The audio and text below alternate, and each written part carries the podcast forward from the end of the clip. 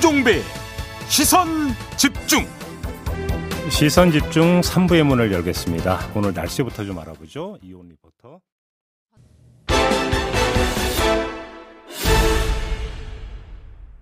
네, 더불어민주당이 당론으로 이른바 검수완박 입법을 추진하기로 결정을 했습니다. 이 결정 전후로 검찰에서는 어, 반발 움직임이 아주 거센데요. 그래서 저희가 대검찰청에 공식적으로 인터뷰 요청을 넣은 바가 있었고 검찰이 내부 논의를 거쳐서 출연을 결정을 했습니다. 그래서 지금 음, 인터뷰를 진행을 할 텐데요. 인터뷰에 모신 분은 대검찰청 형사정책 담당관을 맡고 있는 최지석 검사입니다. 바로 연결하겠습니다. 나와 계시죠? 네, 나와 있습니다. 네. 아, 제가 지금 잠깐 인터뷰가 성사된 배경을 말씀을 드렸습니다. 따라서 지금부터 검사님의 말씀을 검찰의 공식 입장으로 이해를 해도 될까요? 예, 뭐 그래도 상관없으시다고 생각합니다. 알겠습니다. 자, 그럼 지금부터 좀 질문을 좀 드릴게요. 일단 가장 기초적인 질문은 왜 반대를 하는지 이거에 대한 질문을 먼저 드려야 될 것 같은데요. 좀 말씀 좀 주시죠. 네, 알겠습니다. 어, 검찰은 이 법안에 대해서 반대 입장입니다. 네. 어, 검사가 수사를 못하게 한다 이런 음. 것은요. 음. 결국 검사가 사람으로부터 진술을 듣거나 물증을 확보하는 이런 활동을 전혀 할 수 없고 음, 경찰에서 작성된 수사 기록만 보고 기소할지 말지 결정하라 이런 의미입니다. 네. 아, 그렇게 된다면 범죄를 제대로 처벌하지 못하고요. 피해자의 억울함이 더 커지고 음, 특히 이제 권력과 돈을 가진 사람들의 중대 범죄에 대한 대응이 무력해진다고 생각합니다. 음, 사건 처리가 더 지연되고 음. 국민은 더 불편해지실 거라고 생각하고요. 네. 결국 국민이 크게 고통받을 거라고 생각하기 때문에 이 음. 법안에 대해서는 반대 입장입니다. 지금 이제 민주당에서 이제 계속 그러니까 나오고 있는 주장은 이런 겁니다. 그러니까 수사권과 기소권을 동시에 다 갖고 있는 검찰은 세계 어디에도 없고 그 기본적으로 검찰은 기소권을 가지면서 경찰의 수사를 점검을 하고 견제하는 기능이 맞다 이런 주장인데요. 어떤 말씀 주시겠습니까? 어, 그 부분은 이제 소위 말씀하신 수사, 기소, 분리 이런 논의에 관한 부분 같은데요. 네네. 아, 구체적으로 이제 전 세계적인 제도에 관해서 보면 사실은 민주당에서 말씀하시는 부분이 저희는 사실과 좀 다르다 이런, 음. 이런 입장을 갖고 있습니다. 그래요. 몇 번 말씀드렸다시피 어, OECD 35개 국가 중에서 음흠. 어, 적어도 27개 정도 국가에서는 헌법이나 법률에서 명문으로 음. 검사의 수사 기능을 인정을 하고 있고요. 예. 아, 나머지 국가는 영연방 계열들 국가들 일부인데 그러한 문제를 규정화하지 않거나 음. 아니면 어, 형사사법제도의 문화적 배경이 달라서 음. 이걸 동일하게 비교하기가 좀 어렵기 때문입니다. 음. 미국만 봐도요. 그 뉴욕 남부 연방 검찰청이 증권 금융 관련 대형 사건들을 직접 수사하거나 또 트럼프 대통령 관련 사건들을 수사하는 것이 잘 알려져 있습니다. 예. 어느 나라를 막론하고 음. 이른바 저희가 참고할 만한 선진 법제에서는 적어도 중대한 범죄에 대해서는 음. 검사가 나서서 수사부터 재판 전체까지 대응할 수 있게 하고 있습니다. 네. 그래야 일이 제대로 되기 때문입니다. 그러면 지금 그 현행 법률이나 시행령 이런 것들을 종합을 하면 6대 범죄에 한해서 직접 수사권을 부여를 한 거잖아요. 예, 그러면 그렇게 되어 있습니다. 이거는 최소한의 어떤 수사권 보장이다 이렇게 모르는가 보는 건가요 검찰에서는? 아, 저희는 이제 직- 그 부분은 이제 중요한 범죄에 대한 직접 수사로서의 대응이고요. 그렇게 이해하셔도 된다고 생각합니다. 그렇게 보시는 거고 김호수 검찰총장이 어제 이른바 검수한박 입법에 대해서 위헌이라는 이제 그 표현까지 썼습니다. 어떤 점에서 헌법 위반의 소지가 있다고 판단하는 걸까요? 네, 조금 이론적으로 복잡한 이야기이긴 합니다만 이렇게 예. 설명을 드리겠습니다. 우리 헌법은 어, 수사기관이 무엇이다 이렇게 규정하고 있는 것은 없습니다. 네네. 다만 어, 체포나 어, 압수수색 뭐 이런 강제 수사에 관해서 규정하면서 음. 사회 청구권자로서 유일하게 검사를 정하고 있는 거죠. 네네. 결국 어, 수사라는 국가 적용에 관해서 그 주체로 헌법에 규정되어 있는 것이 검사뿐입니다. 음. 물론 이게 저희가 검사만이 수사기관이다 이런 의미로 말씀드리는 것은 아니고요. 네. 법률을 통해서 어, 다른 기관을 수사의 주체로 정할 수는 있으나 음. 헌법의 수사의 주체로 규정되어 있는 검사를 법률로 수사를 못하게 하는 것은 헌법에 반한다, 헌법 음. 정신을 반한다 이런 의미로 말씀드리는 것이죠. 바로 이제 여기서 좀 해석이 좀 갈리는 것 같은데요. 그러니까 지금 네. 검사님께서도 말씀하신 대로 헌법에 수사 주체는 검사라는 명시적 표현은 없잖아요. 다만. 네. 검사가 영장을 신청하면이라고 이제 표현이 나오는데, 그러니까 네. 검사 영장 청구권을 이제 인정을 하고 있는 건데, 네. 이거를 어떤 수사의 주체로 검사 검찰을 보는 거는 너무 확대 해석이라는 지적도 있거든요. 어떻게 받아들이십니까? 그런 지적이 있다는 것도 알고 있습니다만 예. 일단 기본적으로 헌법이라는 규범의 어떤 성격을 조금 감안하셔야 된다고 생각합니다. 네네. 헌법은 어, 굉장히 한정된 분량의 그 내용에 음. 우리 사회의 전체적인 질서와 기본 구조를 담고 있기 때문에 예. 모든 것들을 세세하게 규정하고 있지는 않습니다. 예. 그 규정의 전체적인 취지라던가. 그것이 만들어진 역사적인 배경 이런 것들을 가지고 음. 해석해야 되는 부분이 있다는 것이죠. 원래 그, 수- 그 검사가 영장 신청권의 그 주체로서 된 것은 예전에 4.19 이전의 헌법은 그것이 수사기관이라고 규정되어 있던 것을 4.19 이후에 검사로 바꾼 것이거든요. 예, 예. 그러니까 이제 그런 여러, 여러 가지 역사적인 배경이라든가 음. 또 강제 수사가 갖고 있는 수사의 기본적인 의미라는 것을 생각해 보면 음. 어, 수사를 할 수 없는 사람이 영장을 청구할 수 있다라는 것은 어, 좀 그, 서로 일치하지 않는다 이런 것이죠. 그러니까 영장을 청구하는 권한을 준다라는 것은 그러니까 수사권을 사실상 인정한 것이다 이런 해석이라는 것이죠. 예, 그렇습니다. 그 김호수 총장이 어제 또 헌법재판소로 가는 그러니까 그 방안까지 언급을 했는데요. 그러면 이게 좀 네. 권한쟁의 심판 청구를 할 수 있다라는 그런 뜻인가요? 그 부분은 나중에 어, 실제로 어, 어, 저희로서는 그런 일이 없을 거라고 생각합니다만 네. 없어야 한다고 생각합니다만 법안이 발효되었을 때의 문제여서 예. 아직은 조금 뭐 어, 구체적으로 말씀드리기가 조금 좀 어려운 부분이 있습니다. 아 그래요? 그럼 아직 이거는 그냥 김호수 총장이 개인적으로 말씀하신 걸로만 이해를 하면 되는 겁니까? 그러면? 음, 아니 물론 뭐 그런 부분에 대해서 검토가 진행되고 있고요. 근데 예. 그 내용을 구체적으로 말씀드리기 아직 조금 이른다. 왜냐하면 아 직 그 법안이 어떤 모습인지 아는 사람이 아무도 없거든요. 아, 예, 예, 예. 이제 그거는 물론 이제 법안 통과된 이후의 일이긴 할 예. 텐데. 근데 법리적으로 이런 또 지적이 있더라고요. 권한쟁의 심판 청구를 염두에 두고 한 발언이라면 네. 권한쟁의 심판 청구를 할 수 있는 것은 보통 헌법상 독립기관의 경우에 한, 한정이 되는데 검찰은 독립기관이 아니지 않느냐. 또 이런 그 지적도 있던데 이거 어떤 말씀 주시겠어요? 헌법적인 논쟁인데요. 그런 부분들도 같이 좀 미리 검토가 돼야 될 것 같습니다. 일단 저희로서는 예. 이 문제를 아, 어떤 그 가능한 모든 방법을 통해서 음. 아, 이 방법 이 방법을 대처하고 있다 이런 차원에서 이해해 주셨으면 어떨까 싶습니다. 알겠습니다. 그리고 김호순 총장이 대통령과의 면담을 요청을 하지 않았습니까? 예, 자, 근데 그 전에 이제 박범계 장관하고 만난 적이 있잖아요. 네. 그러면 박범계 장관하고의 대화는 더 이상 필요 없고 박범계 장관을 통하는 것도 의미가 없다는 판단이 여기에는 먼저 깔려 있다고 해석을 해야 되는 거죠. 뭐 구체적인 해석까지는 제가 뭐 드릴 말씀은 아닌 것 같고요. 예, 예. 지금 그 총장께서는 이 문제를 해결하기 위한 아까도 말씀드렸습니다만 어, 가능한 모든 방법을 통해서 이 음. 문제를 결정하거나 이 문제를 정하실 수 있는 분들을 상대로 음. 어떤 이해를 구하고 설명을 드리고 설득을 하시는 과정이라고 생각합니다. 그런데 그럼 아무튼 그 면담을 요청한 목적이란 게 있을 텐데 그것이 대통령께 거부권 행사를 요청하기 위한 면담 이렇게 이해를 해도 되는 겁니까? 아, 그것도 마찬가지로 지금 당장 이 시점에서 말씀드린다면 지금 법안이 어떤 모습인지 뭐 음. 통과가 되었는지 이런 부분들은 아직 그, 그 정해진 것이 없어서 예, 예. 이게 지금 뭐 총장께서 대통령님을 면담하시면서 거부권을 말씀하신다 아닌다 이렇게 뭐 당장 이야기할 상황은 아니 제가 말씀드릴 상황은 아닌 것 같고요. 예, 예, 예. 아, 어제도 이제 총장께서도 같은 질문에 대해서 답변을 하셨는데 음, 아, 이 문제 이 문제의 어떤 문제점과 음. 아, 여기에 대해서 좀 어, 설명을 드리고 음. 어, 저희의 입장을 좀 간곡하게 호소 호소해 드리고자 하는 그런 차원이라고 생각합니다. 아무튼 뭐 청와대에서 비공식적이라도 이해에 대한 뭐 이제 그 답 비슷한 거라도 아직은 오지는 온 건 없는 거고요. 음, 예, 뭐 적어도 밝혀지는 것이 없으니까요. 예. 그래요. 지금 알겠습니다. 지금 여러 가지 보도를 종합을 하면 평검사 회의 개최 논의가 이루어지고 있다는 보도가 있던데 좀 확인해 주실 수 있습니까?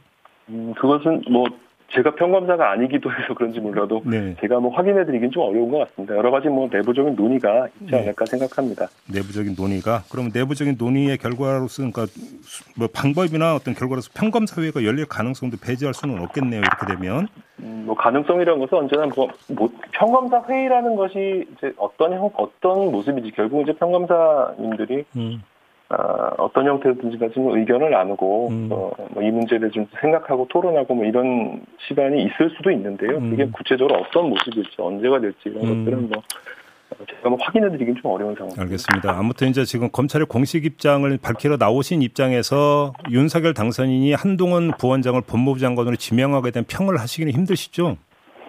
예, 뭐 그 문제는 아무래도 뭐 제가 법무부 어, 내지 그 법무부 법무검찰 공무원으로서 제가 언급해드릴 문제는 아닌 것 같아요. 음, 그러게요. 알겠습니다. 그럼 그 질문은 건너뛰도록 하겠고요.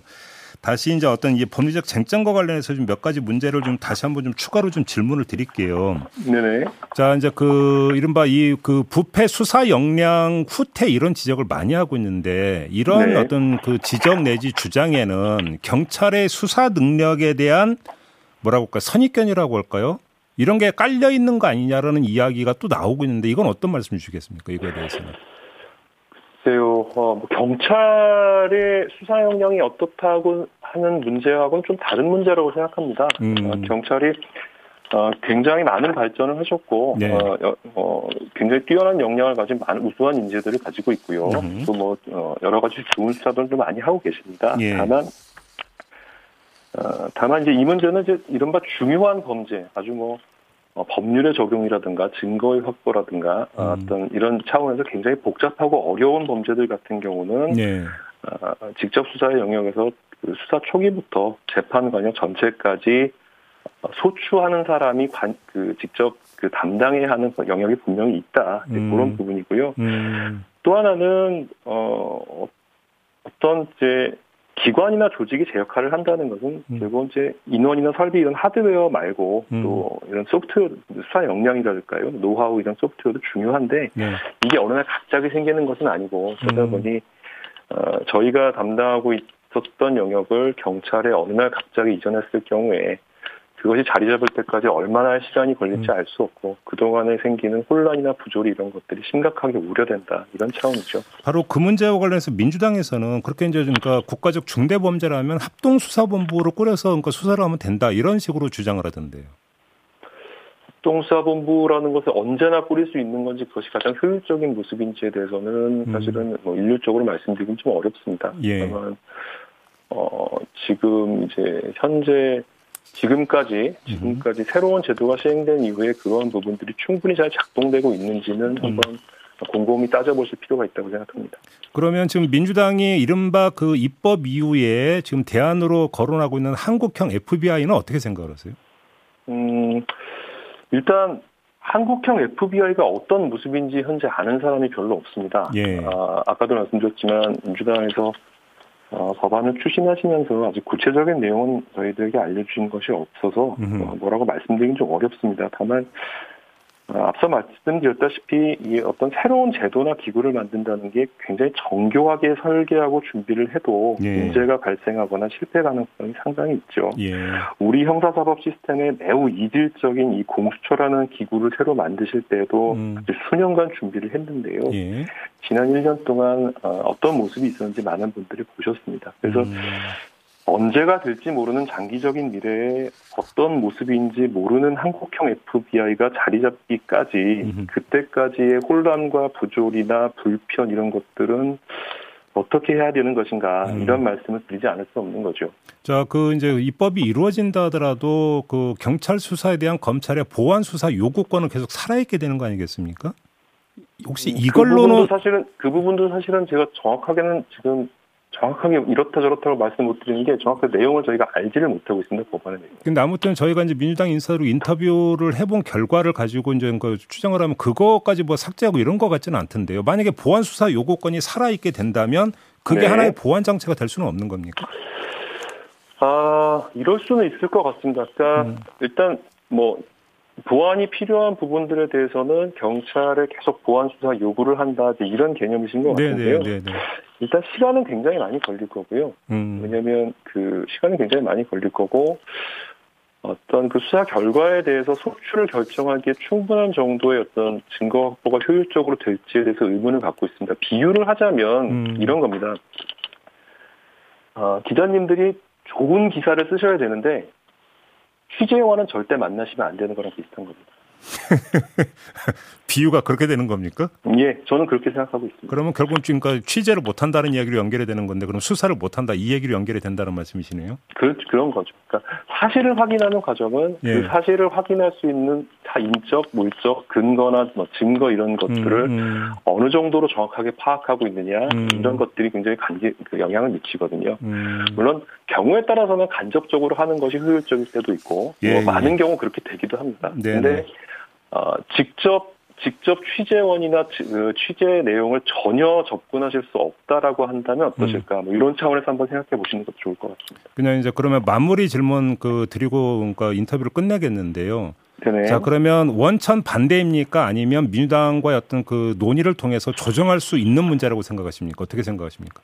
어, 이 부분에 대해서는 저희가 어, 저희라기보다는 그 월요일이죠. 그러니까 네. 어, 지검장 회의에서 이런 음. 그 말씀을 드린 바가 있습니다. 이 문제는 사실 너무나 중요한 문제이고 네.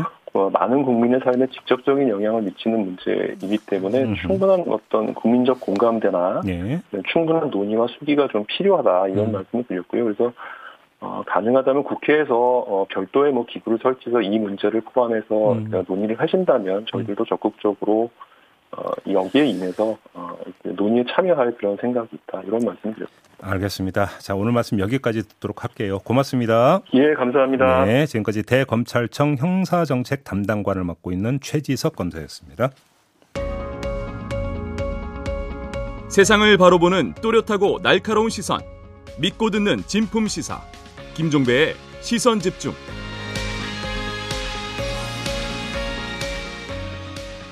네, 이번에는 코로나 방역 상황을 좀 점검해 보겠습니다. 한림대 어, 강남성심병원 감염내과 이재갑 교수 전화로 연결하겠습니다. 나와 계시죠?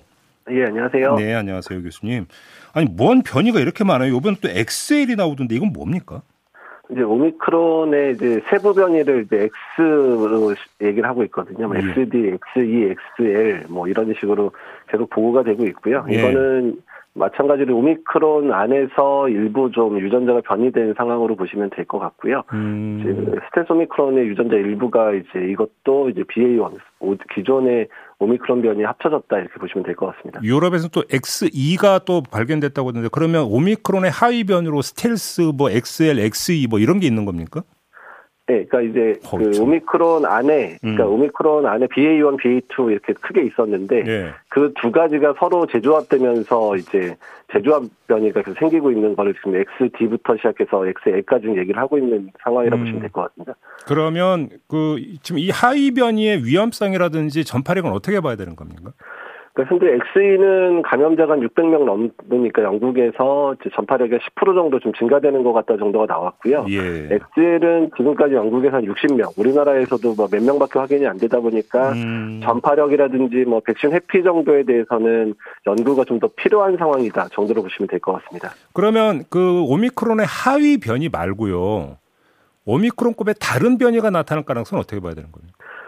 뭐 우리가 이제 델타도 나오는 거 봤었고 오미크론 나오는 것도 봤었기 때문에 예. 이제 델타까지 변, 진행됐던 뭐 알파, 베타, 감마, 델타가 비슷한 변이가 변형된 거고 오미크론은 음. 약간 좀 동떨어진 변이거든요. 네. 그러니까 오미크론 자체에서 새로운 변이가 생길 수도 있고요. 예.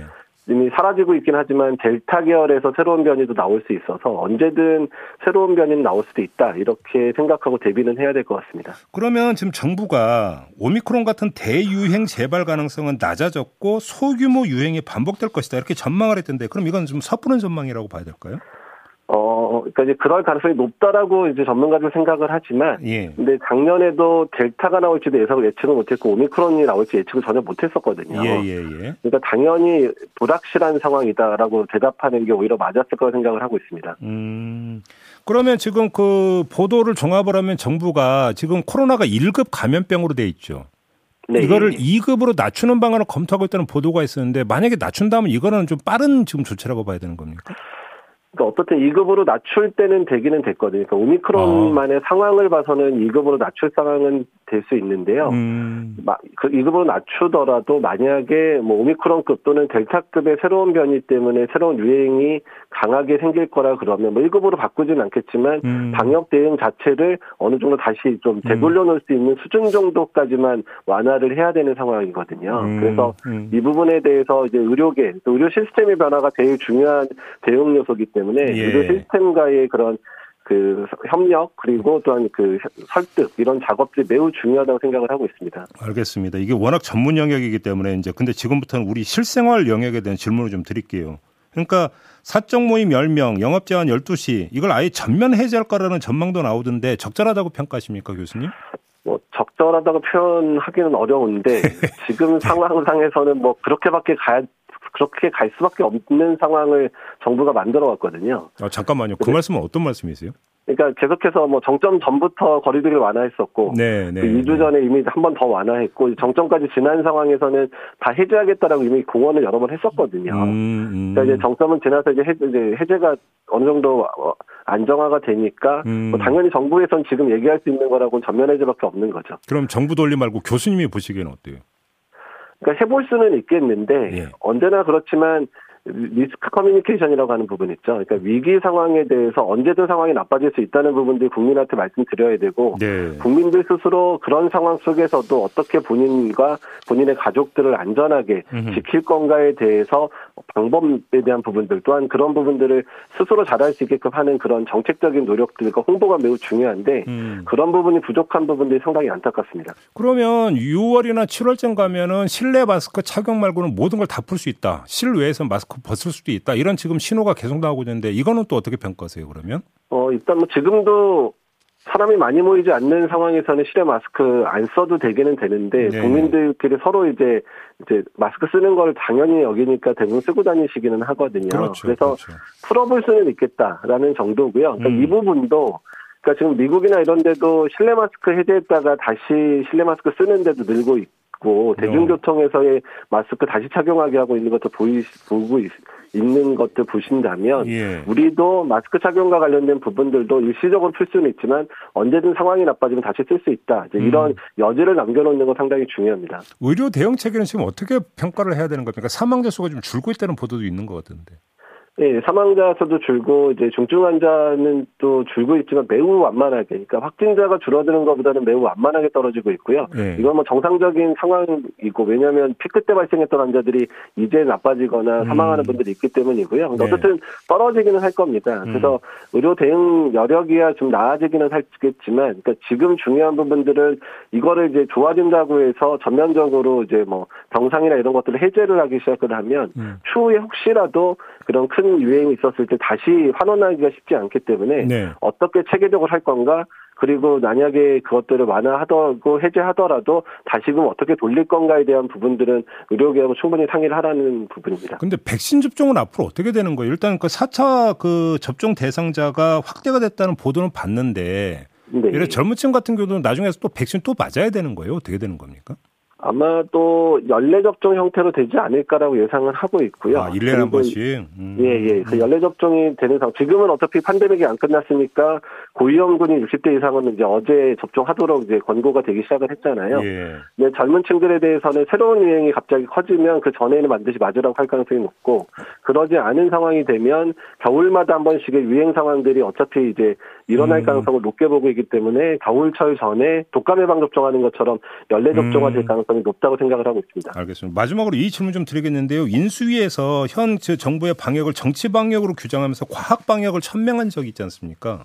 네. 어떤 좀 차별점을 좀 어떻게 보셨어요? 어떻게 평가를 하세요, 교수님? 근데 뭐, 그 인수에서 내놓은 의견들 보면 큰 차이 없거든요. 한 정권에서 했던 부분하고요. 아, 그런가요? 그러니까 과학적인 내용들을 바탕으로 방역은 해야 되지만 그 음. 방역의 선, 방법을 정하거나 그것들 국민과 소통하는 건 어차피 정치적일 수밖에 없습니다. 예, 그래서 예, 예. 그런 부분들에 대해서 인수위도 잘 파악하고 새로운 정권도 이런 방역에 관한 부분들 잘 이어갔으면 좋겠다는 생각을 하고 있습니다. 예, 어떻게 교수님은 건강 괜찮으세요?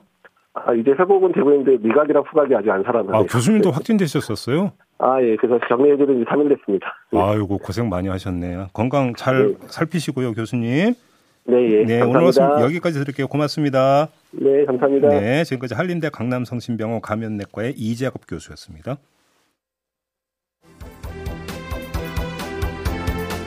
네, 김종배의 시선 집중 본방 마무리하고 저는 유튜브에서 천기 누설로 이어가겠습니다. 고맙습니다.